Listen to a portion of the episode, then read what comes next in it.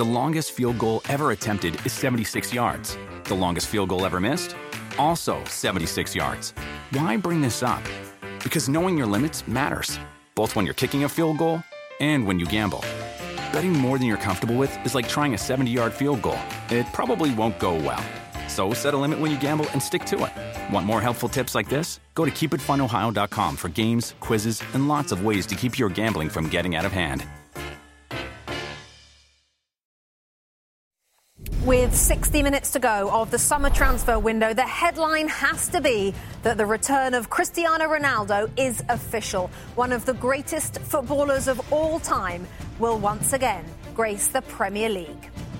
Elsewhere today, Chelsea have agreed to sign the Atletico Madrid midfielder Saul. It is a loan with an option to buy, as Roman Abramovich is about to splash the cash again. West Ham United need some help for Mikel Antonio, so they've signed Nikola Vlasic from C S K A Moscow for up to forty-six million dollars. The attacker made twelve Premier League appearances for Everton just a few years ago. And Daniel James has a new home. The Wales international has been sold by Manchester United to Leeds United for up to forty-one million dollars. James just wasn't getting a look in at Old Trafford, so today he has headed to Ellen Road for a fresh start. Those are the headlines. What else has happened today? Tottenham have got themselves a new right-back. Emerson Royale has come in from Barcelona for nearly thirty million dollars. Leicester have brought in Ademola Lookman, who last season was on loan at Fulham, who got relegated. This season, he's going to be at the K P on loan from R B Leipzig. Arsenal have reportedly reached a deal for Bologna defender Takehiro Tomiyasu. Celtic have sold Odson Edouard. He's gone to Crystal Palace for up to twenty-five point five million dollars. He's a striker. And Moise Kean has returned to Juventus, two-year loan with an obligation to buy. And, of course, he's gone there from Everton, where he just really couldn't find his feet. Good afternoon, good evening. I'm Rebecca Lowe. This is your Transfer Day special. Robbie Mustoe, Robbie Earl, Tim Howard, we are here for you for the next three hours. No matter what happens, we will bring you the news. I'm going to get handed sheets. I'm going to be told things in my ear. Anything happens, we will bring it to you straight away. We're also going to talk about all twenty clubs. How did their summers go? How did their windows go? How did today go for each of those twenty clubs? We're going to be joined by our Premier League insider, David Ornstein, as well, live from the Sky Studios in London. So plenty to get on with. We are begin- going to begin, though, Robbie mm. Earl, with your takeaway from today, from what I've just said at the top of the show. What's your headline? That we're nearing the end of the most compelling, the most dramatic transfer window I can remember in Premier League history. And I think it's going to lead us to the most compelling title race we've had for many years. There's four legitimate teams, Rebecca, this season who at this stage believe they can win, win the title. We broke the British transfer re- record. One team signed one of the greatest players, arguably the most famous players in the world. And it almost feels to me as though business has been done all through the league. Uh, you know, normally we hear, oh, this player's been mentioned, and then it goes away. This year, this player's been mentioned, and the job's been done. The super agents this, this year have been in super form. Maybe apart from Harry Kane, most deals that we heard about have got finished. We will talk about Harry mm-hmm. Kane, uh, just not quite yet. Tim Howard, today it's been a busy day. What's stood out for you? Well, on that point, it, this, this chess match that has happened at the top of the, the Premier League, you know, it started for me with Lukaku going to Chelsea. And then every every other team, Man United, Man City, they thought, we have to we have to counter this move. And so it was about Harry Kane for, for Man City, and then it was, oh, my gosh, it's Ronaldo. And United thought, we got to, he can't go to City, we got to get in here, and they got his man. So for me, it was compelling simply because I, I've never seen the amount of teams at the top saying having to counter move after move, day after day, and it, it just carried through the whole summer. Then, of course, as you mentioned, we'll get to Harry Kane. That just completely went away, which was shocking to all of us. Harry Kane has spoken today. He's on England duty, and he spoke to a radio station in the U K. We're going to bring you those quotes shortly. Robbie, your take from today? Well, I'll take it more recently and just today. I mean, I think, of course, the, the top boys have grabbed the headlines of some of the signings that's come into the club. But today, it looks like, not official yet on some of these, that Chelsea are going to uh, Chelsea are going to add Saul, but the ones below. So Arsenal have added, West Ham have added two, uh, Spurs again have added a right full-back as well. So it's not just about the top Palace, four, yeah. it's the the ones mm-hmm. just below that, and Palace, and like through the league, have all added. So, listen, we know it's been difficult times with COVID, and we're lucky enough to work on, and our viewers are lucky enough to see this league. There's been a lot of money spent, mm. where other leagues haven't been fortunate enough to do that. So I think that's kind of the, the thing for me, is that today I'm making a more, as many notes today than I've ever made on the actual day, so today, the, the deadline well, day. I so. thought that everybody would just keep the, the purse strings tight, that we wouldn't be spending this summer, we'll wait for next year, we'll wait for fans to come back. There's been nothing of the well, sort. Well, it's been yeah. interesting in terms of all the other leagues feel like they have to sell. The champions of, of Italy, Inter Milan, had to sell all their players, mm. and yet the Premier League continue to buy, so it just shows yeah. how strong the Premier League is. Yeah. Just a little reminder of who will be arriving at Old Trafford. Of course, he started at Sporting Lisbon, came to United, went to Real Madrid, went to Juventus, and now he's back at Old Trafford. He's picked up along the way just the eighteen major club trophies, just the five Champions League titles, three Premier League titles, won the Euros in twenty sixteen with Portugal, five Ballon d'Ors, couple of Premier League Player of the Seasons, and how about the goal tally, eh? seven hundred eighty-three goals in just over one thousand appearances. And finally, because it was made official today, he w- went to Instagram, wrote actually a very emotional and quite long message. This is the second half. He said, back at United, where my first domestic league, my first cup, my first call-up to the Portuguese national team came, my first Champions League, my first Golden Boot and my first Ballon d'Or. They were all born, he says, from this special connection between me and the Red Devils. History has been written in the past and history will be written once again. You have my word, he says. I'm right here. I'm back where I belong. Let's make it happen once again. P S. Sir Alex, this one is for you. A really lovely end to that Instagram note. And joining us now live from London, I mentioned at the top of the show, and David will join us all se- all season, all season long and all programme long as well. David Ornstein, our Premier League insider. A really lovely note there from Cristiano Ronaldo. And we know that Sir Alex Ferguson had a part to play, had a role to play in this transfer. But David, you're on the inside. Tell us how this all came to pass. Give us the Cristiano Ronaldo lowdown. Rebecca, guys, hello. What a day it's been. You were making me dizzy reeling off those accolades. It's pretty spine-tingling as well, so let me take you back through a little bit of the story. Jorge Mendes, Cristiano Ronaldo's agent, was essentially shopping around for a club for his client because he wanted to leave Juventus this summer. He was knocking on the door of Manchester United, Manchester City, Paris Saint-Germain. None of them responded. Manchester United would have liked to have bought Cristiano Ronaldo back to Old Trafford in the summer of twenty twenty-two at the age of thirty-seven as a free agent. But then came the twist. Manchester City had been tracking Harry Kane as their priority all summer. When that finally came to an end, they decided to look for other opportunities. The main opportunity was Cristiano Ronaldo. They have a great relationship themselves with Mendes, and they embarked upon striking a deal. They pretty much agreed a salary, which was around fifteen to twenty million euros after tax per year. Uh, a big drop on what he was earning at Juventus. He spoke to Pep Guardiola. He seemed to be really attracted to the idea of winning the Champions League with Manchester City. But crucially, Manchester City would have had to get a big player out of the club. And there were no, excuse me, significant offers. And when their interest was public, it alerted Manchester United. They then came in.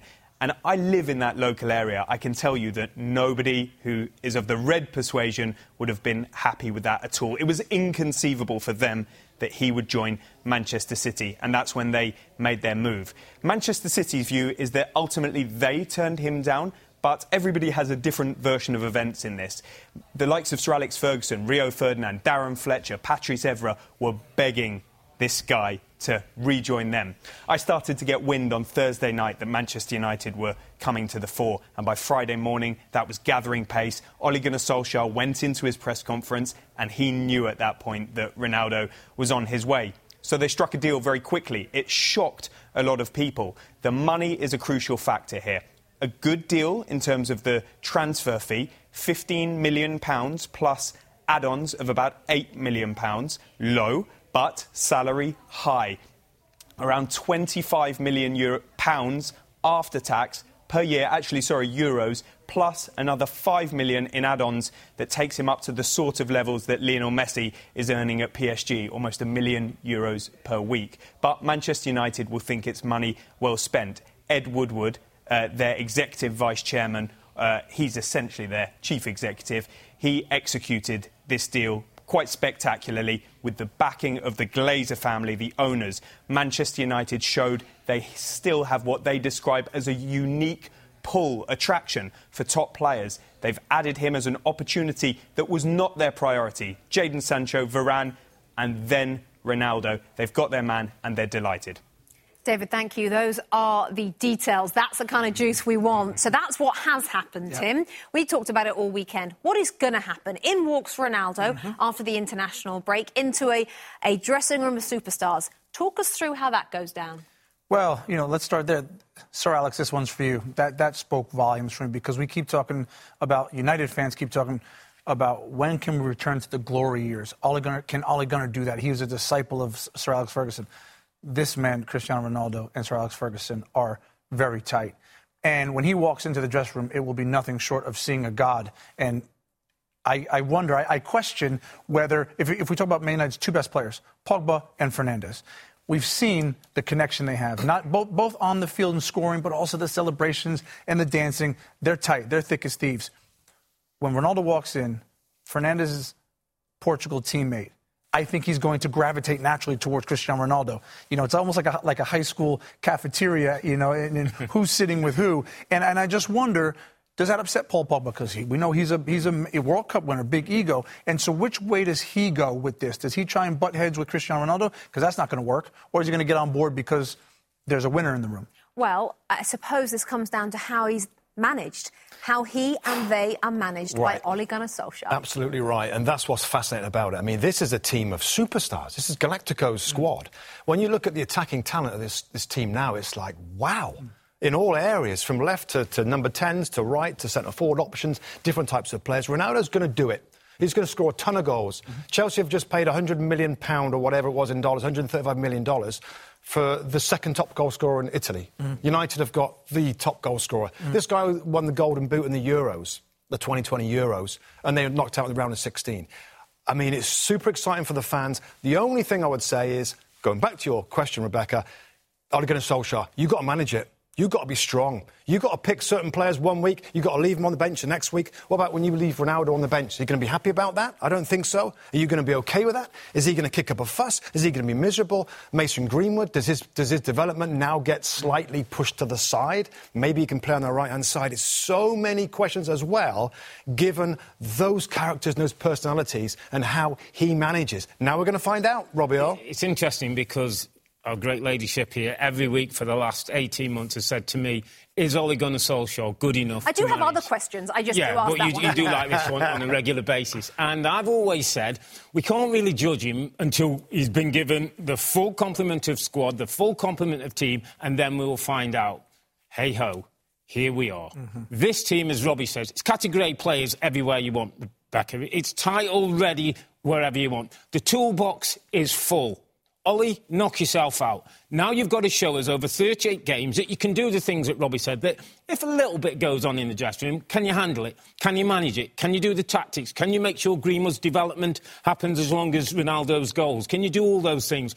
One thing that stood out to me, and it's a, it's, it's a little piece of class that I think tells me that Ronaldo's in it for the good reason. The line to Sir Alex Ferguson mm. tells me, this guy's a class act, and he hasn't come in here to mess around. He's not come here. I think he'll take Mason Greenwood and say, I'm going to develop you into the best English centre-forward in the league. Watch me, study me, come in at training with me, and all those things. Mm. OK, so you say his toolbox is full. Arguably, it's overflowing. Before we came on air, I had to stop these chaps from having the conversation that we're having now because they were just getting into it off the air about how he fits into the team. So you've got Greenwood, you've got Rashford, you've got... Uh, well, you haven't got Daniel James anymore. You've got Jadon Sancho, big money. You've got Ronaldo. Mm-hmm. How? Who plays? Well, Ronaldo plays, and then, and then you know, it's it's at that point, whoever is is playing the best. Look, I, what I will say about that is... he is selfish in the best possible way. Mm. He's come here knowing that Lionel Messi, who, again, is his massive rival, has gone to P S G, still going to want to win the scoring title, still going to win the league, still going to want to win Champions League. So he is ready. He plays. For me, Sancho plays. You don't play one hundred million dollars for somebody mm. and not play them. Rashford and Greenwood, at times, rotate a position. Just in midfield, where's Pogba going to play then? Pogba's Pogba, got to play somewhere. Pogba it, plays... As, in middle midfield? As middle midfield. Okay, but he's, he's, not, he's just not been trusted in there many times by the manager. And is he going to be happy? Because right now he's playing much further kind of suits him on the left. And things are going very well. Yeah, but there's tons of competition. But that's the bit where maybe Pogba has to give a little I, I agree bit with you. I agree. to get a little bit, and, and that's what's going to happen Can in that dressing really? room. Yeah. So Harry Kane spoke today to Faye Carruthers, the England correspondent uh, at Talk Sport in the U K from the England camp, and he was asked by her about the situation, of course, over the summer. It's the first time he's spoken. He said, I know there was a lot of noise surrounding me, he said, but I was quite calm. I knew what the situation was between me and the club, and that's the way it will stay. When asked if he fears the transfer saga has tarnished his reputation, Kane added, no, I don't think so. I think anyone involved in the football industry knows the ins and outs. When you're in it and you know the truth, your conscience is clear. Let's take you back to London, to David Ornstein, our Premier League insider. So, what happened with Harry Kane, David? Where to begin, Rebecca? Let's take this back to the end of last season when Harry Kane made pretty clear his desire to go. In fact, he always thought he was going to go this summer because he believed, Rebecca, that he had a verbal agreement with Daniel Levy, the Tottenham chairman, that he could go if a respectable offer arrived. But you don't do verbal agreements with Daniel Levy. And you could say that that was misguided by his representatives, who are his family, his father and his brother. Uh, there have been agents involved in the past, but they essentially oversaw the signing of a new six-year contract in twenty eighteen with no release clause. And that was absolutely crucial because it meant Daniel Levy didn't need to accept anything. There was a suggestion here that he might have wanted one hundred fifty, one hundred sixty million pounds, but he never said that. Sources have told me that if he was ever going to consider selling Harry Kane, it would be to an overseas club. If it had been to an English club, it would be more towards two hundred million pounds. Manchester City were prepared to go big for him. They would have paid a maximum, in my understanding, of one hundred million pounds, plus around twenty, twenty-five million pounds in add-ons. But negotiations never opened because that was not tempting enough for Daniel Levy. Now, Manchester City's plan was to bring in Harry Kane first and then Jack Grealish, and the Grealish deal would have required somebody to leave the club. However, Grealish's advisers managed to get that deal snuck in straight after the Euros, before Kane had even got anywhere near getting off the ground. And that meant not only would they need to go big for Kane, but they would need to get rid of a player as well. And as the deadline line loomed, it just sort of slipped out of sight for Manchester City. Tottenham were completely relaxed. Daniel Levy had all the power. He held the aces. And ultimately, it was a deal that just wasn't meant to be. Now, we can mull over this as much as we want, but one of the key things, as my understanding, is that Manchester City made pretty clear to Harry Kane that this is your summer. It's now that you need to get the move. Go to Daniel Levy and find some sort of agreement, and then we'll come in with the money. They won't be back in twenty twenty-two, is my understanding. Harry Kane has, in the last few weeks, we've reported, rejected a new contract approach from Tottenham. He may still have his sights on a big move when there's more teams at the table in twenty twenty-two, but he'll be twenty-nine years old. He'll have two years left on his contract. Then, if he scores goals, he'll be confident. The Spurs fans have welcomed him back in. They're already singing his name. David, thank you. Goodness me, fascinating stuff. Robbie Mustoe, I'll come to you in just a second, but there could be some movement out of Spurs. Uh, reports are that Spurs and Serge Aurier, the fullback, are in talks over mutual termination of his contract. That has just come into us here. As you know, anything that comes in, we will let you know over the course of the next couple of hours. Um, you feel bad for Harry Kane, didn't you? I do. I think he's been let down by his advisors, agents, whatever you want to call them. I think he's been let down by Daniel Levy. Great information from David there. All the kind of the facts that we all know about. Um, just quickly, he signed a long-term contract to protect the football club, Spurs, that when he did go, they'd get all the money that they, they could get for him. So that part he did for them. Um, I think when you think of... Uh, there was talk about him going for the last two years, by the way. And then, I remember, we talked about it on the set here about, well, I think he's going to stay for the stadium. He stayed through the new stadium. And then there was talk about him going, and then, well, no, Jose Mourinho's a new manager. I'll stay through him. So he's done he's done these these things. And then he said, you know what, if we're not challenging for, for the title or in the Champions League, then, and this was the agreement comes in, then I think, you know, reasonable offer, as David said, I can go. Reasonable offer. So this is the last part of it. So everything else has kind of been... He's ticked the boxes to do this. Mm. Reasonable offer. So, as David said, one hundred twenty million, I'd say, is a reasonable offer. Mm. Lukaku, similar player, similar age, similar numbers, less money. I don't see anybody else wanting to pay one hundred twenty million for Harry Kane, so it was a fair offer. And still, Daniel Levy said, no, you're not going anywhere. I feel bad for Harry Kane. It, listen, he might go in January. I doubt it. It's a shame, Rebecca, because... a top-class player is probably not going to go on and win the titles that his talent deserves. Mm-hmm. And I feel bad. And, uh, listen, it wasn't handled well. And the, the, the clause, of course, was, was overrides everything I've just said. I still feel bad for him. Rob? I don't feel bad for him, uh, which is juxtaposition for us two usually. He wants data and fact, the data and fact. I'll go down the road that Robbie Mustoe's gone. My biggest player, my best player, my England captain, signed a six-year contract that secures him as well as us. That didn't uh, I don't, didn't, I don't didn't need to be secured. I don't want to sell. I don't want to sell him. This doesn't get a buyout clause, and we have a conversation that I say, well, if somebody comes in, Harry, well, we'll talk about it. He runs off and says, I've got a gentleman's agreement. Yeah. It's an interpretation of what is a gentleman's agreement. Harry Kane has, is at fault for not doing his contract properly. If he does his contract properly like Jack Grealish, he gets his move. Mm. And if every big club comes in and flexes financial muscle and goes, here's some money, discounted for a player who's my England captain, who's a three times Golden Boot winner. He's not discounted. He, Nobody else has come in for well, him. That how money. Do you know what the Nobody price, else has come yeah, in for him. How do you know what I want for him? I, I want one hundred fifty, and you've offered me no, one hundred twenty. Nobody's co- only City yeah, are prepared to pay I, one hundred twenty. Nobody else is not going to score. So it was a fair his price. His contract's not up, and I don't want to sell him, and I want one hundred fifty million. You offer me one hundred twenty. Right, I, do do I, I have to? Do, do I have to take one hundred twenty? Was it not that the whole club had a, a kind of? Had the opinion that it's probably right for him think, to move think, on. The think, fans accepted it. Everybody accepted it's accepted probably right it. for him to move on. It's, it's like great players, Rob, moved on in the past. Great players don't Correct. stay at one club's... And they have they do their business properly. There'll be young Spurs fans who've got Harry Kane on the back who will be saying, when he's left, why's he gone, Dad?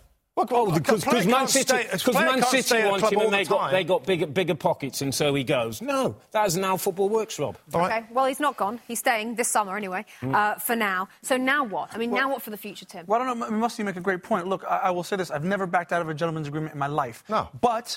But he signed a contract, and then that by signing that contract, mm. you leave all, you leave everything up to Daniel Levy. Simple as that. Yeah. So, I, but I also agree with you. What happens to him? Like he's a depreciating asset. He'll be a I year know. older That's next why it was year. A big, it was a big. And I look price. and I look at that, and I just think.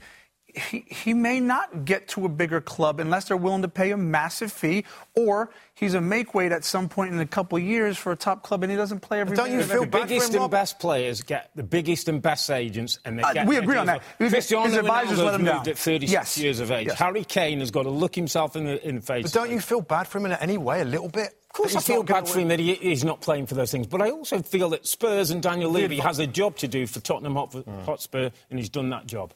The longest field goal ever attempted is seventy-six yards. The longest field goal ever missed? Also seventy-six yards. Why bring this up? Because knowing your limits matters, both when you're kicking a field goal and when you gamble. Betting more than you're comfortable with is like trying a seventy-yard field goal. It probably won't go well. So set a limit when you gamble and stick to it. Want more helpful tips like this? Go to keep it fun ohio dot com for games, quizzes, and lots of ways to keep your gambling from getting out of hand.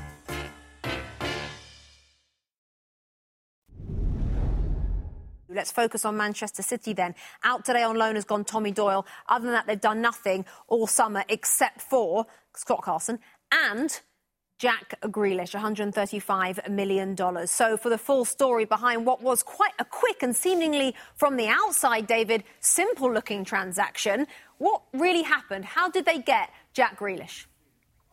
It was a record deal, the first ever one hundred million pounds deal, Rebecca, in Premier League football. It was executed to perfection from all parties, I would say. Manchester City always had their eye on Jack Grealish. Uh, they weren't allowed to know there was a release clause, which is very different to what you see in the U S A. Jack Grealish and Aston Villa knew it was in the contract that he signed a year earlier. And so that made things a little bit awkward because Manchester City came in with a bid of one hundred million pounds, but they weren't allowed to force the issue, and Aston Villa weren't responding to it.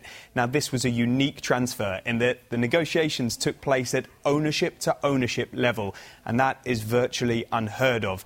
They got to a good place, but still Villa were reluctant, and there was a point at which Jack Grealish was going to have to say to Aston Villa, you need to accept this. I know there's a bid coming for me, and if not, we might have to take this legal, which nobody wanted to do from any side of this. And so they played ball, and eventually Aston Villa agreed to let him go.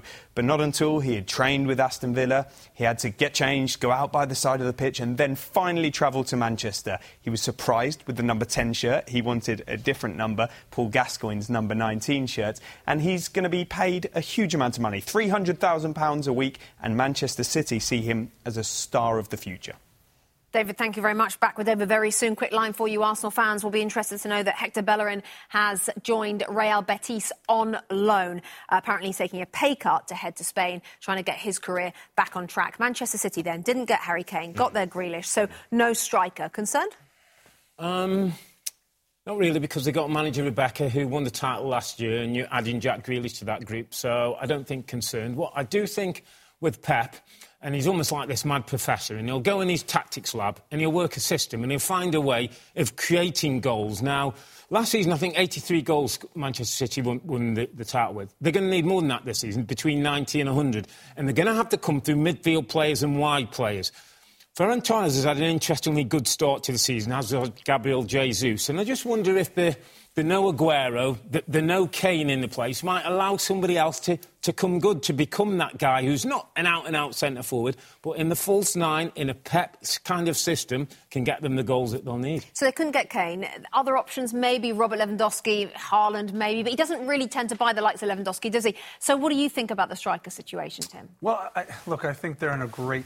a great position to win the title. Do I think they will? No, because I think Chelsea have gone out and, and gotten Lukaku, and that's the real marker. But Pep's going to play without without a, a true number nine. Jack Grealish is a brilliant buy. I think he's got pizzazz. I think he's tough. He's a tricky winger who's willing to go nose to nose with you. We don't see a lot of those. But as you as you said, Earlster, they're going to, you know, Gundogan's going to have to have another brilliant season in terms of goal scoring from the midfield. Raheem Sterling's going to have to come up with the goals. Look, I think they'll go close, but I do I do definitely think Kane was the one they needed. Do you think lack of goals will be the problem? Do you think that will stop them? Well, you said they're going to need a lot of goals, mm. simply because I think I do think Chelsea are going to outscore yeah. everybody. So in the end, yes, mm. probably just out, just be the lack mm. of goals. It's interesting, Robbie, because they wanted Kane. They wanted, they really yep. did want him. They wanted yep. a striker, yep. and they've ended up without one. Right. So uh, there has to be a concern. Yes, I'm, I, I would be concerned about it, mm. given what the others have done in the market. Look at all the other clubs in that top four now. They've got legit mm. centre forwards. And I think this season, more than any other, is probably going to be decided with games amongst themselves. Mm. And I think defensively, the teams are stronger too. Are they going to come out on top? City with their little mini-league of the other three players? Is Ferran mm. Torres going to go against Van Dijk and, and uh, Varane and everybody else that, that have strengthened up? So I think it will hurt them. And I don't think they win a title because of that. I think if Kane signed for City, I think we're all probably going to mm. tip them to win it. But I think given what everybody else is doing, then you have to consider that. I don't think the firepower... Gundogan, another thirteen goals, top goal scorer? Maybe. But, I just don't think... I think the league will need more. And I do hear your point, but Pep as a manager will still believe he mm-hmm. can work a system yes. and a way of playing that he'll he's get the goals to win. He's got no choice to believe. He's got to, which, he's got to believe he's done it. Last season, which he's done already. But the point is, it's different, yeah. isn't it? Yeah. I think this oh, season is the different. The stakes are higher, So yeah. I, if he can do it this year, that's mm. like, wow, well done, mm. given the strikers on the other teams. But, but your point your point is well taken. Mm. More so this year, the top teams are going to take points off of each other. I don't think anyone's going to run away with it, and Chelsea's going to beat everybody. Or, I mean, they're really going to take points off each other. It's going to be important to score goals. Mm.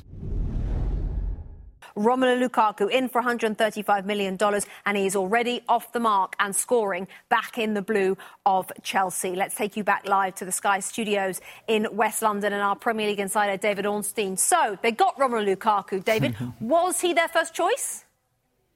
Well, listen, I'm going to praise Chelsea's recruitment operation until the cows come home. Roman Abramovich at the top, Marina Granovskaya, the director...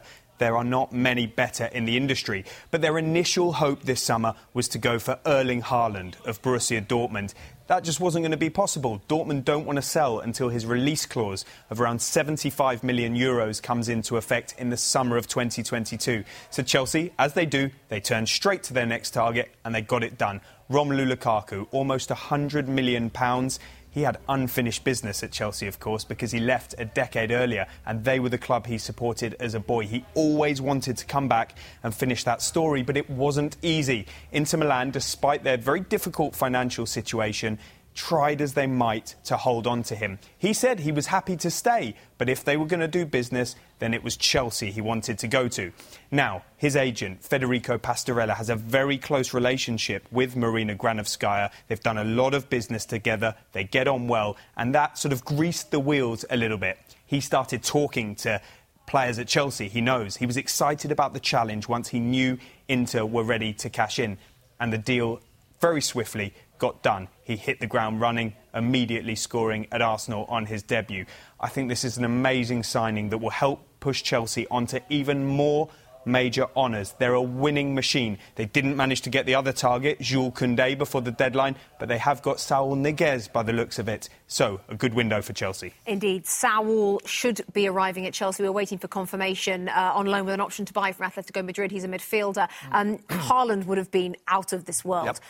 But Lukaku's not a bad plan B. Well, he's, I mean, he, the mentality that he brings, the leadership that he brings, and that he's so different. That's what I like about it, Rebecca. And I think in the Premier League, I think that physicality, that winning mentality that he's got now will help the players around him. You could probably say, arguably, last season that Chelsea's attack was a little lightweight. It was a little kind of tippy-tappy around the box. They struggled to, to create the chances. It's very different now. I've rarely seen a team's attacking play change so much from signing one player. That's what he brings them. He brings others into the game. And just how different he is makes it a fantastic signing. When you could think about how Chelsea can get better from last year, a different type of striker was a big part of that.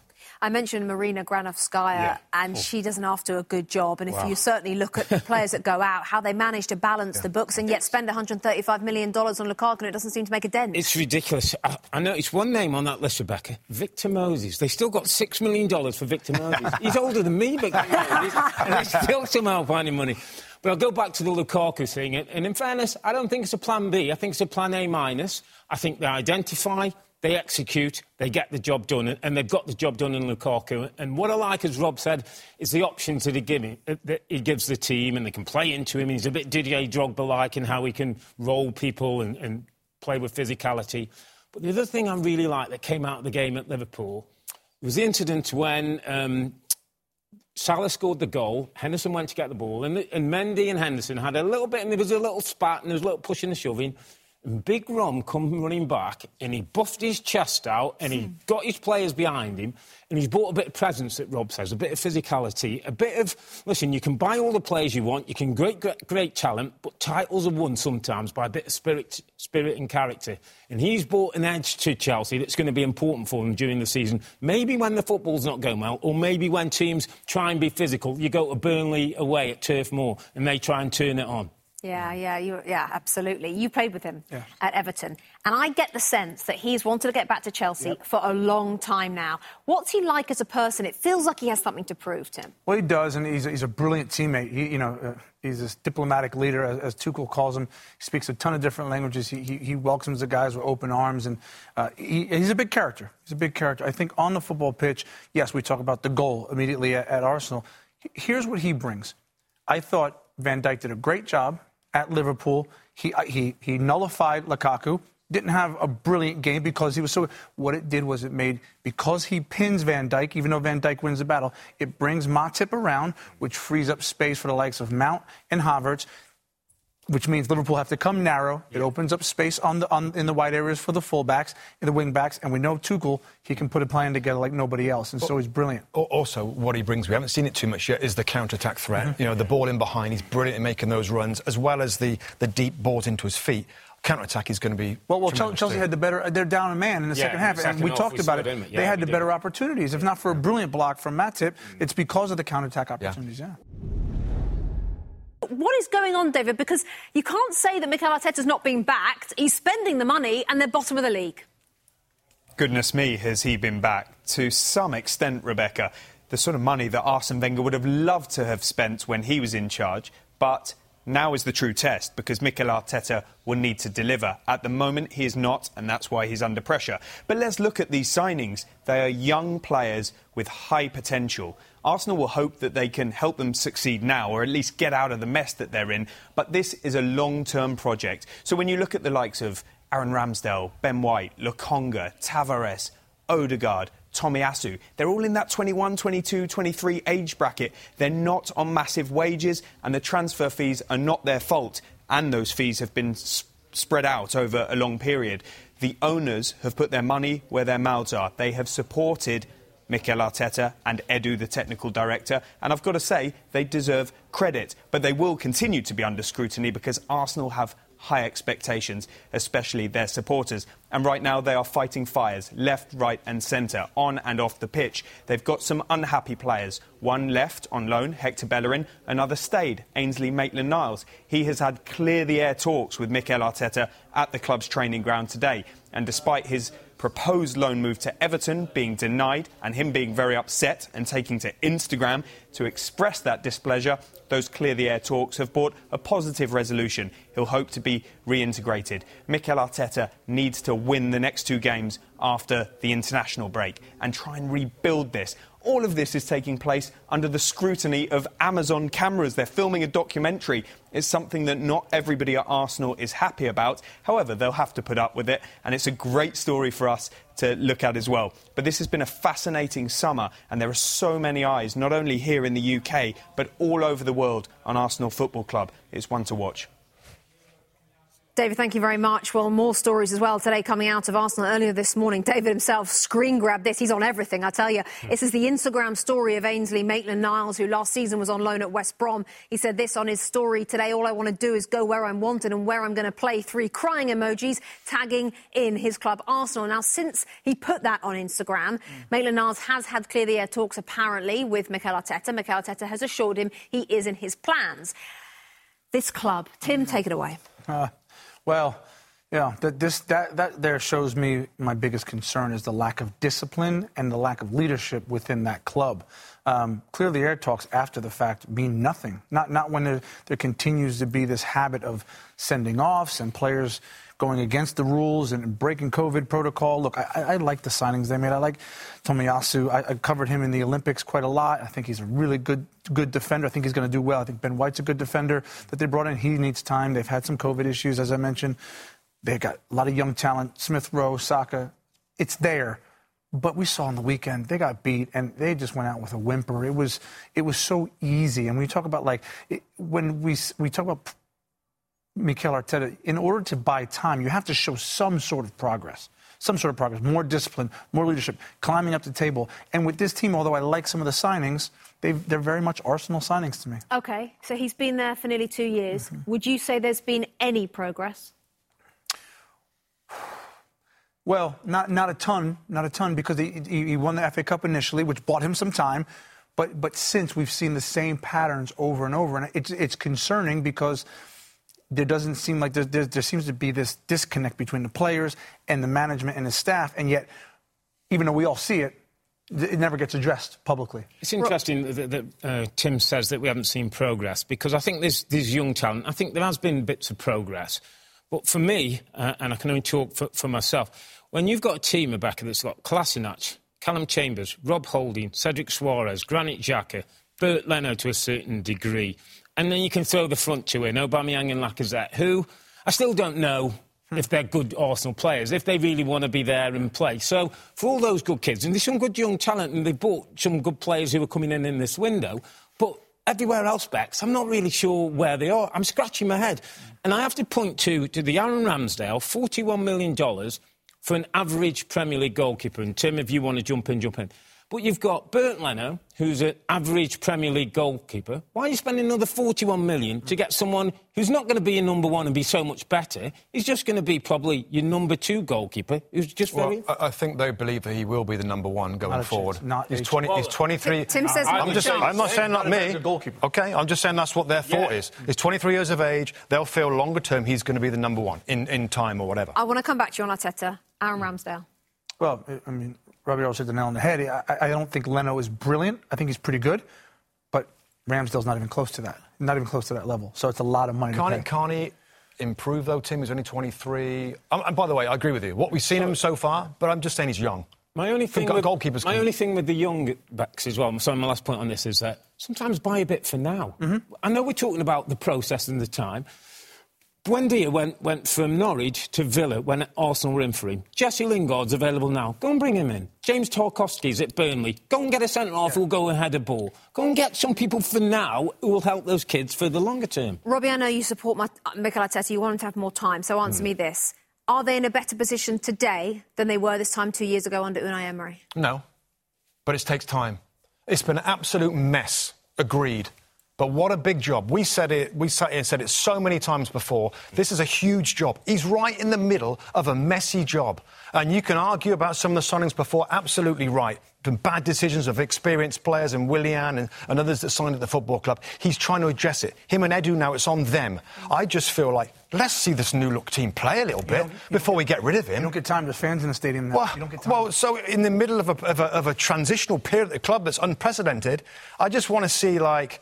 Just just like a little bit more time to okay. see some of these players play. Pretty much a not very busy summer window. Let's take you back to West London. The window, as I say, is shut now, but we do expect some confirmation of a few other deals. Um, David, let's talk about Liverpool. Very quiet, gone under the radar, but extended a lot of contracts. So a different kind of summer at this club. Rebecca, I think for Liverpool it was to have is to hold. They wanted to nurture the players they've got at their disposal now and make sure that they've got them for the long run instead of just dipping into the market when they didn't feel the players were really there or needed. So the likes of Virgil van Dijk, Trent Alexander-Arnold, uh, Alisson, and today Jordan Henderson, a story I broke, and that is great news for Liverpool. Now... the person overseeing all of this has been Michael Edwards, their sporting director, and I revealed in my Monday column that he could well be leaving the club at the end of his contract next summer. That would be a seismic moment for Liverpool Football Club, given that he's overseen the Champions League triumph in twenty nineteen, the first Premier League title for thirty years, twelve months later. Um, the talks are ongoing. It's not a final decision yet, but watch this space on that. And in the meantime, Jurgen Klopp, doesn't he look refreshed? From what I know... he had a really tough year. The pandemic, losing his mother, not being able to travel back to Germany, the stresses of a title defence that didn't go to plan, but he is now reinvigorated and he's going for this title. And I wouldn't bet against Liverpool doing it. OK, they've got strong opposition, but they look really strong. Will they renew one more player, Mohamed Salah? That's really one to watch. But what Liverpool are doing, I really like. Thank you, David. Well, they've renewed pretty much everybody else. If you look down the list, we've got Trent is there until twenty twenty-five, same as Jordan Henderson, which happened. Uh, Nat Phillips, Virgil van Dijk, importantly, Fabinho as well, Andy Robertson, Reece Williams, who they sent out on loan today, and Alisson. I mean, some real key figures there, Robbie Mustoe. He looks reinvigorated, as David says, does, does Jurgen Klopp, and so does this squad. Yes, it does. I mean, I would disagree a little bit. I still think if you're a Liverpool fan, you're a little bit underwhelmed by that. This is all great news. Mo Salah's really, really important to try and extend his contract. But I still think, again, given other teams and how they've strengthened, that they might have brought somebody else in from Konaté as well. So, of course, like, we've watched Liverpool, they look great. Van Dijk looks really, really good. So does Matip. Trent Alexander looks good as well. The front players look good. Diogo Jota is going to bring goals, which is great competition for Roberto Firmino. I just... I don't know. I just think Liverpool fans would have liked to see a little bit more activity in the window. Diogo Jota was injured for a lot of last season and he is now looking good already, just as he did when he first burst onto the scene with Liverpool. Harvey Elliott, who's won, I think, a couple of man of the matches yes. so far, eighteen years old, has slotted in nicely. So, you know, if you're trying to look at the positive, mm. it does almost appear like not only they extended deals, they almost got some new signings, it feels like. Right there, I have it written down. New signings. Jota, Van Dijk, Alexander-Arnold. Mm. Jota's a starter now. For me, I think he's, he's the out-and-out number nine for them. Van Dijk, could he be back to his best? The knee looks good. He covers everything. He's the best defender in the world. And the reason Alexander-Arnold is as good as he is is because Van Dijk is there. He wasn't there last year. He got exposed. Any mistake he makes, Van Dijk sweeps it up. Simple as that. And, oh, by the way, as David said, they have, they have Klopp. Klopp's brilliant. Liverpool played different than any other team in the league. Yes, I think the midfield... I think Milner's gotten a little bit older. Wijnaldum's gone out the door. They haven't replaced that. So if there's an Achilles heel with the way that they play, it will be in the midfield. But this team looks good. I would love m- goals from midfield. I think the, the front four now is compact enough. I'd love goal from midfield. But I take the point that, that Tim made.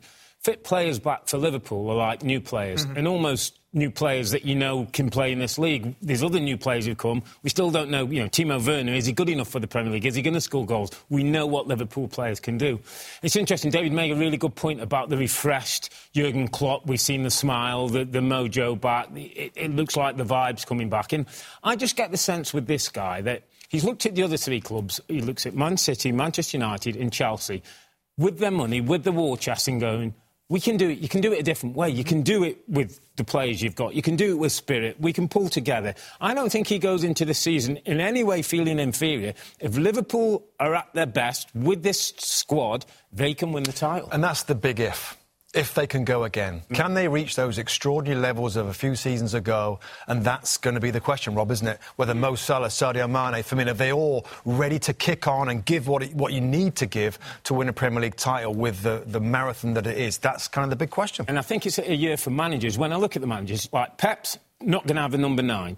Ollie's got the toolbox, but we don't know if he knows which tools to, to, to use. Uh, and Tuchel, we, we've seen, looks like he's won the Champions League. Now can he do it a thirty-eight game season? Klopp's done it once, and there's no... no um, for me, I still think he's got a chance of doing it again.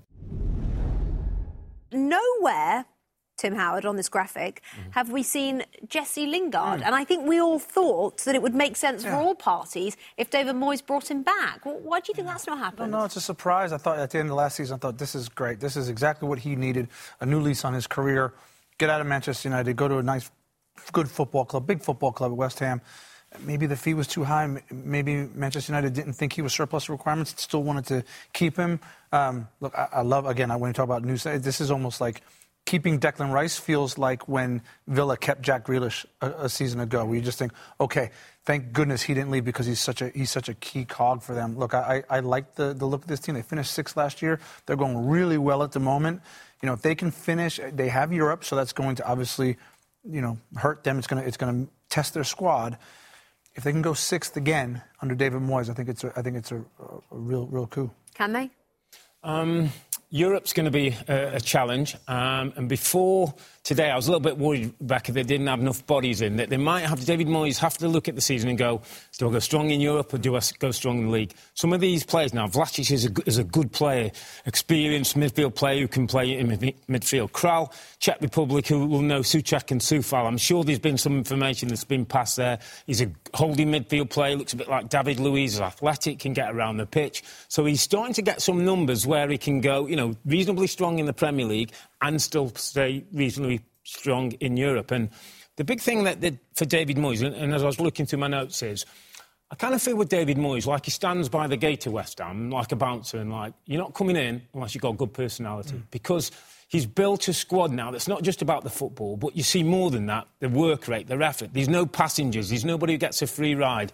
And I think it's important with the kind of players he's bringing, maybe not as many as West Ham fans would like, but the right kind of players that he knows, is, and you know what he's like in the dressing room, Tim, it's important that he gets the right kind of people in, in that yeah. locker room. Are, are you surprised at how well they've done?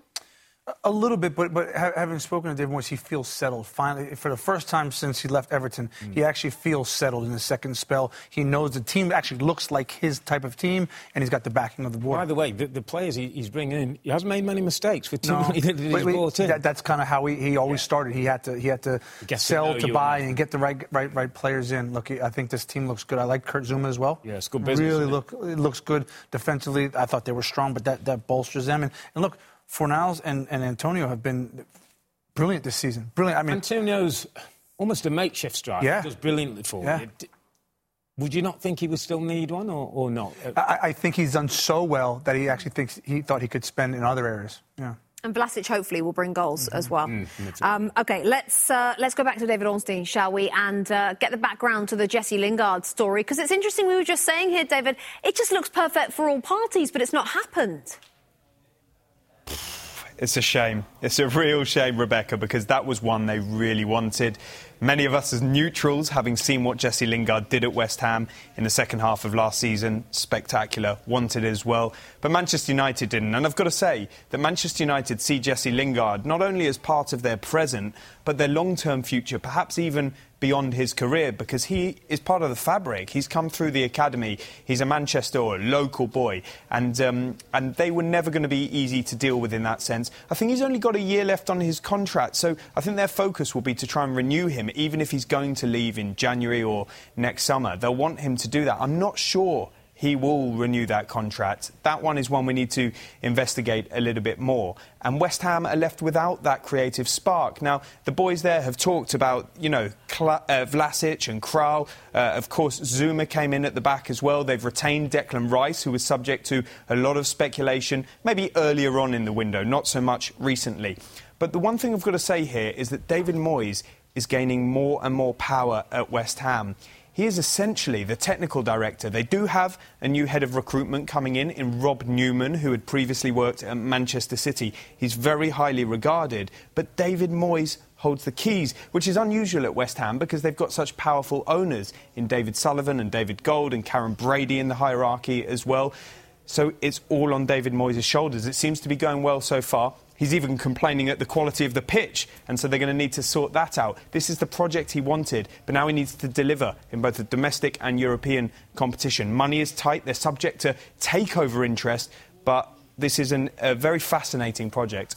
It certainly is, and it's a project that's starting to look a little bit like it did when he was at Everton, when Tim Howard was there. Let's talk about Everton, Moyes' old club. Good signing, some interesting. Damari Gray has really done well so far this season. We heard Sam Allardyce say he's been the star of the season so far. Salomon Rondon, we mentioned, has come in from a Chinese club on a free transfer. That's happened today, former Newcastle uh, and West Brom striker, who now is reunited with Rafael Benitez. So we're going to talk about Rafa Benitez and Everton in just a second. I just want to let Chelsea... Chelsea fans know um, that this Saul deal is still not done. Um, Kaveh Solikal, the Sky reporter who's been covering this, he said that it's still on. Paperwork should be, will be, he says, uploaded in time, despite what's feeling like a late scare. So Chelsea fans, you should get a signing. I think that everyone would, mm. would, would say it's a very good signing for Atletico Madrid, um, on loan with an option to buy in the midfield. Um, Robbie. Rafa Benitez, the effect of Rafa Benitez at Everton. How are you rating it so far? Well, I'm rating it based on the performances, based on his style of coaching, and that's what he's done. And it looks great. Simplified football, two players up front.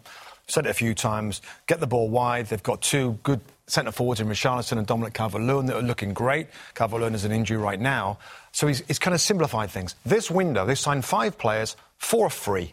And one's two million dollars, Damari Gray, which looks like a mm. brilliant bit of business so far. It's a long season. We've seen him before in the league, but he looks great. So it seems to me it's like Rafa Benitez has taken a look. He's taken a look to see what he's got with the style of play that he wants to impart on this team and what he might need for the future. He is not... They've got money at that football club, we know that. But he's like, you know what, I, I, I'm not ready for it yet. I need to know more about the players that I've got right now, given the way that I want to play. And in subsequent windows, I expect them to, to spend money. We know that Rafa Benitez wants and expects to be backed in that market. It's just not a great surprise that he's like, OK, let's just figure out what I've got and then we'll see for the future.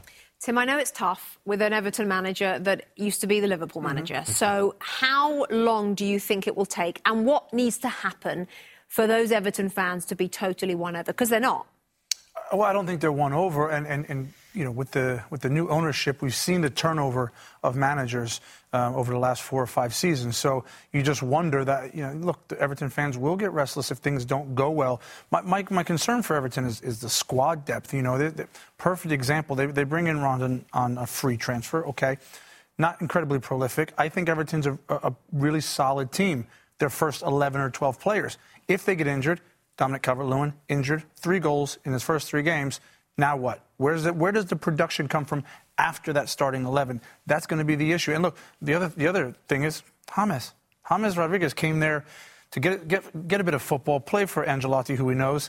He's not a Rafa Benitez player. He's a luxury player. So he's still at the football club, by the way, training what, with first-team reserves. That's going to be a problem. It is a problem because he's costing a lot of money, yeah. And Rafa's made it perfectly clear that he doesn't want him at the club, but they haven't managed to get him out. No. That can be a can that be a tough situation when you have a big, big player like that? Yeah, it really can. I mean, the wages you're paying him as well, and, and the football from last season couldn't be any different. Exotic Everton last year. Remember, we talked about it at the start of the season. They made so many good signings. It looked really, really great.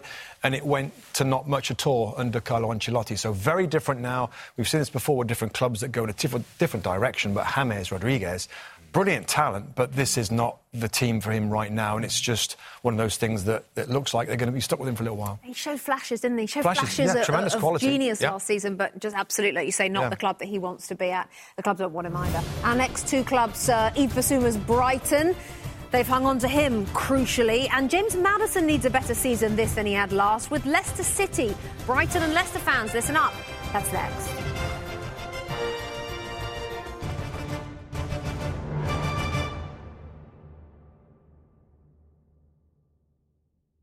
The longest field goal ever attempted is seventy-six yards. The longest field goal ever missed? Also seventy-six yards. Why bring this up? Because knowing your limits matters, both when you're kicking a field goal and when you gamble. Betting more than you're comfortable with is like trying a seventy-yard field goal. It probably won't go well.